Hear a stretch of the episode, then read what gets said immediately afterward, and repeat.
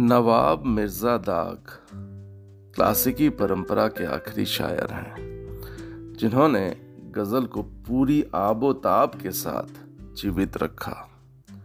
बोझल फारसी संयोजनों से निकलकर किलाए मुत्तला की शुद्ध, टकसाली उर्दू में शेर कहे और एक नई शैली की नींव रखी। उनकी माता मिर्ज़ा खानम उस छोटी बेगम दिल्ली की मशहूर खातून थी। दाग के पिता नवाब शमशुद्दीन को एक अंग्रेज़ के कत्ल के इल्ज़ाम में फांसी की सज़ा दे दी गई है और उनकी माँ ने वली अहद मिर्ज़ा फ़ारूक से शादी कर ली। दाग की शिक्षा दीक्षा भी किले के माहौल में हुई। मिर्ज़ा फारूक के देहांत के बाद दाग रामपुर चले गए यहाँ उनकी मुलाकात मुन्नी बाई हिजाब से हुई, जो कलकत्ता से रामपुर के सालाना मेले में आई थी।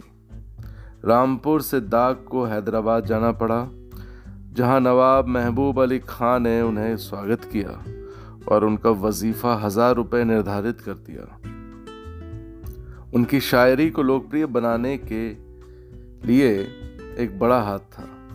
आगरा की तवायफ साहिब जान, मेरठ की उम्दा जान और इलाही जान, सूरत की अख्तर जान को दाग की नियमित वेतन भोगी मुलाजिम थी, जो दाग की गज़लें गाती थी।